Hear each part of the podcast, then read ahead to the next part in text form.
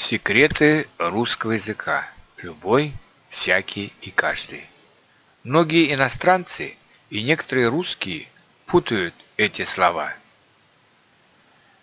В некоторых случаях они действительно могут поступать как синонимы и взаимозаменять друг друга. Например, «любой» или «всякий, каждый» знают, что такое времена года.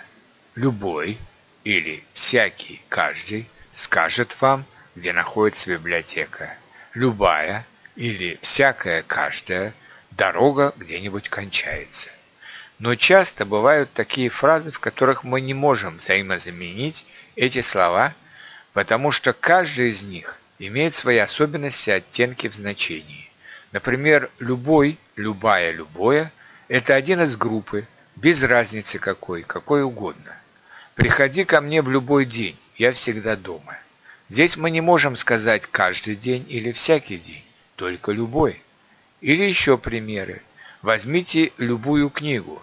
Это значит, возьмите какую-нибудь книгу, все равно какую. Напишите любое слово по-русски. Это значит, какое-нибудь слово, все равно какое.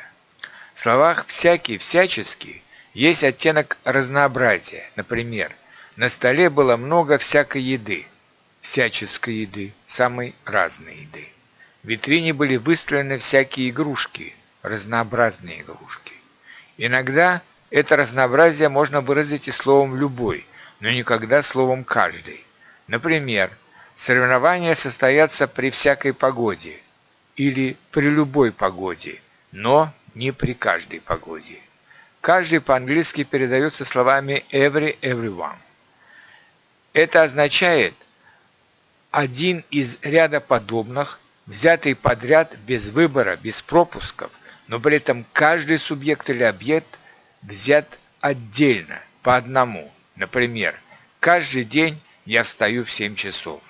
Мы не можем здесь заменить каждый на любой или всякий. Или еще примеры. Я навещал свою бабушку каждую неделю. Каждый член семьи имеет свои обязанности. Виктор бегает в парке, каждое утро и каждый вечер. По частотности каждый мы используем гораздо чаще, чем любой или всякий.